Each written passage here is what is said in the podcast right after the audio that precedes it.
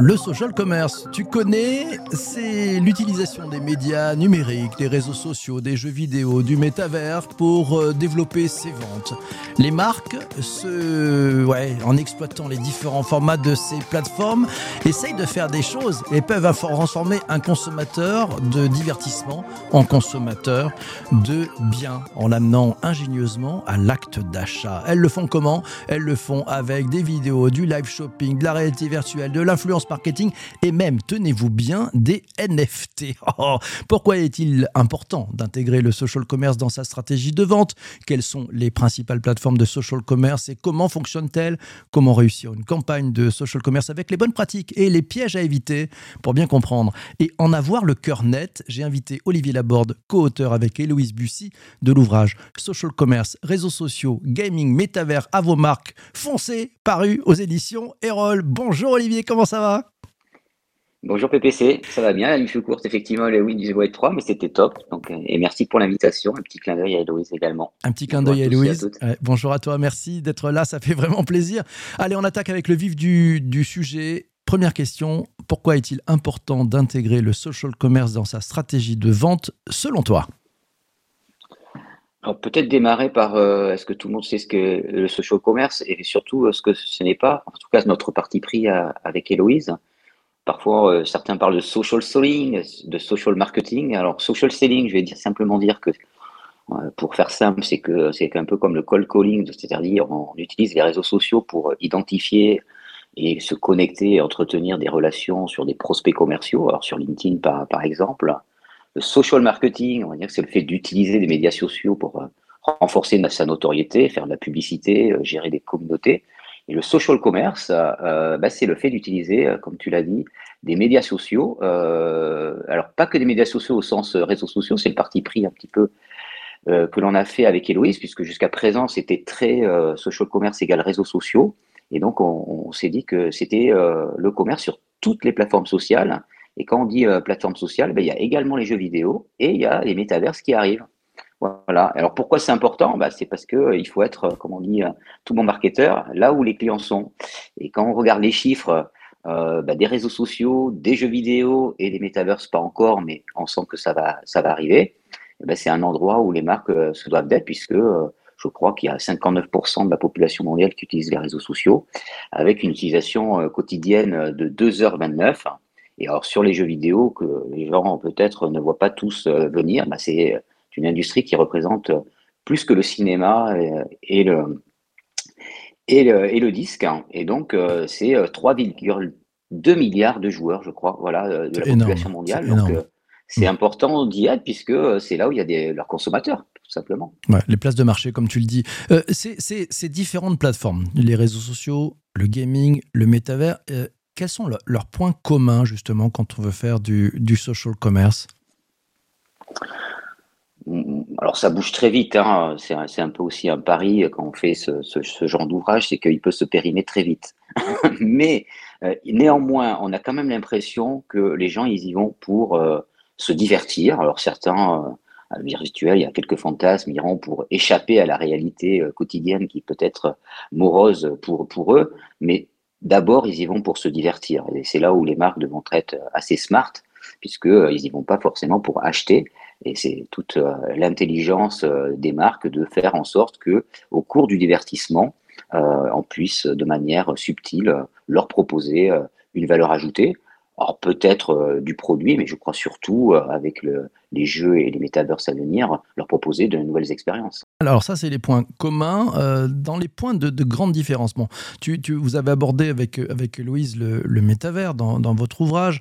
C'est encore un peu naissant, même euh, s'il y a quelques expériences qui ont été faites euh, il, y a, une quinzaine d'années, presque 20 ans d'ailleurs, dans, dans Second Life. Aujourd'hui, on en parle de partout. comment tu vois justement l'arrivée de celles et ceux qui veulent faire du social commerce dans le métavers? Qu'est-ce que tu leur donnerais comme conseil pour partir du bon pied, quoi.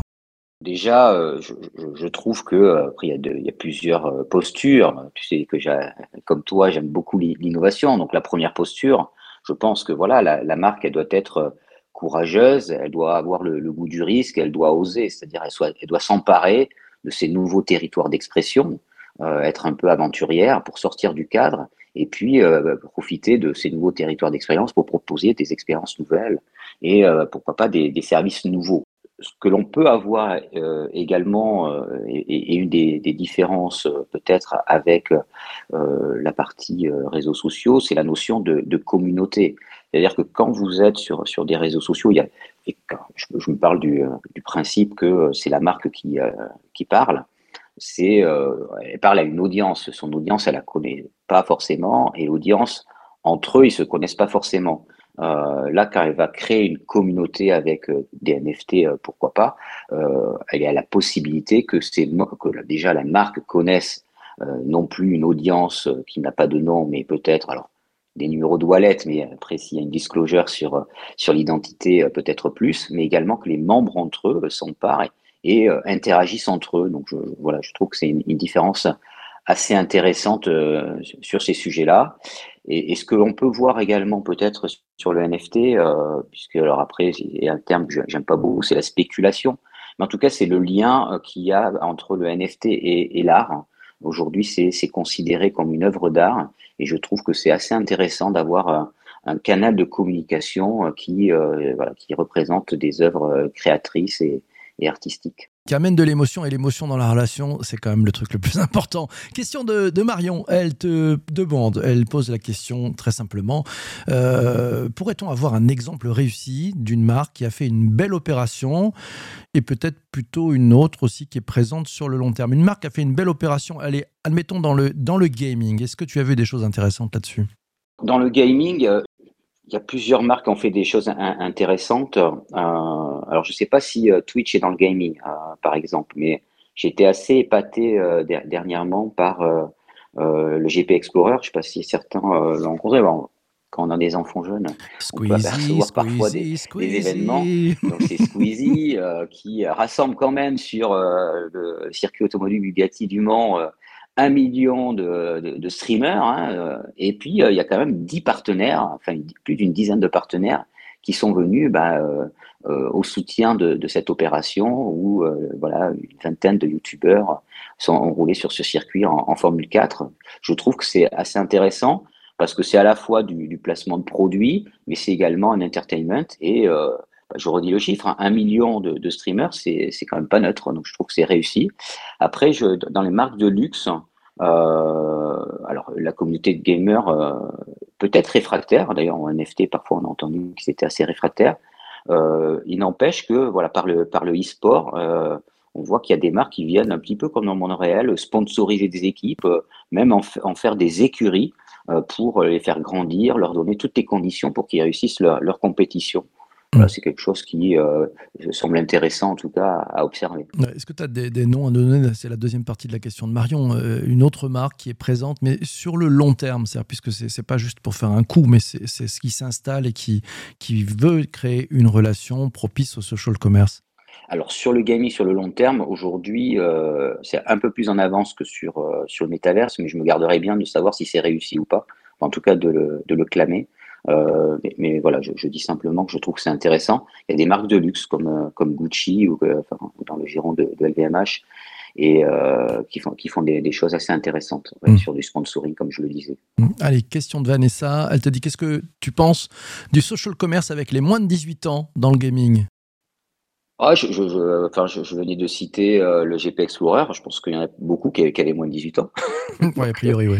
Donc, euh, voilà. Alors après, c'est voilà, c'est subtil. Il hein. faut les, faut les attraper euh, jeunes. Après, sans, cynisme, c'est vrai que les, marques regardent un petit peu comment on peut, on peut, on peut les attraper plus jeunes. C'est vrai que par Twitch et par le, le gaming, on peut déjà, voilà, montrer une marque.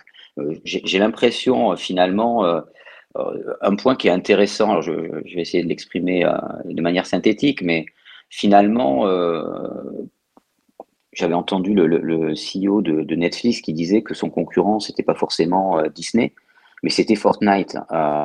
et donc, c'est un peu pareil. Je pense que les concurrents, par exemple, de Nike, qui est assez dans la culture, sur le streetwear, sur d'autres choses, il parle de culture et son concurrent, je pense qu'il est rentré dans, dans l'université du, NFT parce qu'il se dit que euh, ben, y a des nouvelles marques 100% numériques qui, vont apparaître, des marques 100% Gen Z, et, lui, il veut pas louper le, virage. Et il se dit que son concurrent, c'est pas Adidas, mais c'est certainement des, des marques qui vont naître au cœur du gaming et au cœur du, du Web 3. Donc je trouve que c'est assez intéressant ce que, ce que Nike fait. Mmh, les fameuses M NVT, les Metaverse Native Vertical Brands qui arrivent. On verra ça. Exactement. Alors, tiens, question de, Charles qui nous dit est-ce que l'on arrive à segmenter les cibles dans le gaming euh, ou préfère-t-on s'adresser à une communauté? Et Charles nous dit parce que bon, un joueur de Candy Crush ne semble pas, selon lui, être le même profil qu'un joueur de League of Legends. On arrive à segmenter ces cibles dans le gaming ou pas, Olivier? Ou c'est compliqué? Euh, Aujourd'hui, je pense qu'on est euh, à l'an 1 euh, c'est vrai qu'il y avait un moment du gaming qui était sponsorisé par des éditeurs et c'était quelque part lui qui avait des partenariats ou pas avec, euh, avec des marques. Euh, et comme tu le dis, Charles, je pense que c'est difficile puisque vous avez, enfin, il y a différentes tranches d'âge et puis dans le gaming, vous avez dans, dans, les 3 milliards de, de, de, joueurs que je, je, je, donnais, il y, a, il y a ceux qui sont sur des consoles, il y a ceux qui sont sur des mobiles, qui sont la majorité, il me semble à faire du Candy Crush. Et puis, il y a, ceux qui commencent à être sur, enfin, qui sont sur les plateformes en ligne. Et c'est pas du tout les mêmes usages et c'est pas du tout les mêmes populations. Euh, vous avez des gens qui vont faire euh, des, mots croisés pour illustrer sur, euh, sur mobile. C'est considéré comme du gaming. Alors, parfois, c'est un freemium. Donc, vous avez des, ben voilà, des, des, bandeaux de pub qui, passent. Mais effectivement, vous n'avez pas ciblé la, la, même chose. Et puis après, quand on dit gaming, mais si je me place du côté de, la marque, je, glisse vers gamification. C'est-à-dire qu'il y a des marques qui vont sortir à l'occasion de Noël ou de certains événements comme Halloween, des jeux euh, spéciaux pour cet événement-là, en essayant d'attirer des cibles sur ces, sur ces jeux-là le temps d'une période donnée. Donc c'est n'est pas évident. Et, l'autre point que je, je, montrerai, je pense que euh, il n'y a pas encore. Je ne vais pas parler de culture parce que c'est naissant et donc il n'y a a pas de critique là-dessus. Mais il va falloir se mettre d'accord sur des métriques d'audience et récupérer tout ce qui est data. Parce qu'aujourd'hui, effectivement, on a des heures de visionnage, mais on n'a pas encore tout à fait euh, voilà, le, les KPI identifiés. Alors, il y a peut-être des marques qui, le, font déjà, hein. bien sûr, des early, mais je, parle de la grande majorité. Il va falloir qu'elle, euh, bah, parce qu'il faut du ROI pour lancer euh, des, projets dans, les entreprises, donc il va falloir identifier quels sont les, visionnages dans le gaming, quels sont les, formats est-ce que c'est des bannières? Est-ce que c'est des mmh. mini-jeux euh, sur lesquels on fait jouer les, les, les players? Et comment je calcule mon, le retour sur investissement, le, fameux ROI sans être grossier? Bah, sans être grossier. Peut-être le retour sur expérience qui sera peut-être un autre indicateur, mais il y a aussi, on, voit bien hein, dans ce que tu dis, on se dit, bah, il y a peut-être l'attention, le temps passé, finalement le temps passé avec ma marque aussi, ça peut être aussi un sujet et pas juste, bon, il est passé devant la pub, ce, qui change finalement rien. Oui, il va falloir les récupérer, comme tu le sais. Il va falloir récupérer ces data parce qu'il va falloir les spécialistes du reporting. La data. Qui les est propriétaire de la data et qui, qui va me la donner Voilà, ça, ça va être un gros, gros sujet. On te réinvitera parce que là, on peut faire une émission de 4 heures sur à qui appartient la data finalement dans tout ça et dans le métavers. Enfin, on voit bien que grand, de grands acteurs sont en train de s'y mettre et c'est peut-être pas pour rien. Euh, Charles, d'ailleurs, te dire qu'il est d'accord avec toi puisque le patron de Fortnite a même dit que dans quelques années, ce serait une plateforme de divertissement et non plus de jeux uniquement. Voilà, c'est les, prochains shows. Hein. ça va remplacer certaines télévisions. Ça sera plus du tout à la même heure. Et ça a commencé. Et ça sera plus du tout à la même heure, nous dit Hubert. Allez, peut-être dernière question pour toi, Olivier. Euh, si, si, parmi ceux qui nous écoutent, euh, ils ne se sont pas encore mis au social commerce, euh, ni dans les réseaux sociaux, ni dans le gaming, ni dans le métaverse, qu'est-ce que tu leur conseillerais de faire pour démarrer du bon pied? Ouais, voilà, les quelques étapes, ils font quoi? Ils y vont seuls Ils y vont toute l'entreprise Comment ils font? Alors, quelques, quelques points comme ça à chaud. D'abord, euh, on a parlé un petit peu de communauté. Je, pense que la communauté, c'est un pilier central, encore plus que sur les réseaux sociaux, dans le gaming et dans les, métaverses à venir. On sent bien que la communauté, c'est un pilier central des stratégies Web3. Euh, donc, euh, bah, il va falloir que les marques se, se découvrent et imaginent qu'est-ce que ça veut dire de faire une communauté. Est-ce qu'elles vont accepter de lâcher prise, je vais le dire comme ça puisque finalement, quand on fait une communauté, euh, c'est pas juste dans une seule direction, ça doit aller dans les deux directions et la communauté euh, peut avoir euh, le droit à la parole, voire pourquoi pas euh, le droit à des votes sur certaines orientations. Donc voilà, la notion de communauté, je crois, est, centrale, que ce soit dans le gaming et, dans, le Web 3. J'ai parlé du deuxième pilier. Voilà, pour aller très vite, il y a ceux qui, les marques qui osent et qui expérimentent. Moi, je dirais, ben voilà, expérimentez, allez-y. On peut se moquer de gens, de marques qui ont acheté un terrain, mais voilà, moi, je pense qu'ils ont mis les, mains dans le cambouis, euh, voilà, hands-on, et puis euh, elles apprennent. Donc, je pense qu'elles apprennent, même si elles font des erreurs, elles vont pivoter. Et je pense que ceux qui ont démarré le digital et qui ont mis les mains dans le code, ben, ce sont celles certainement qui ont gagné après.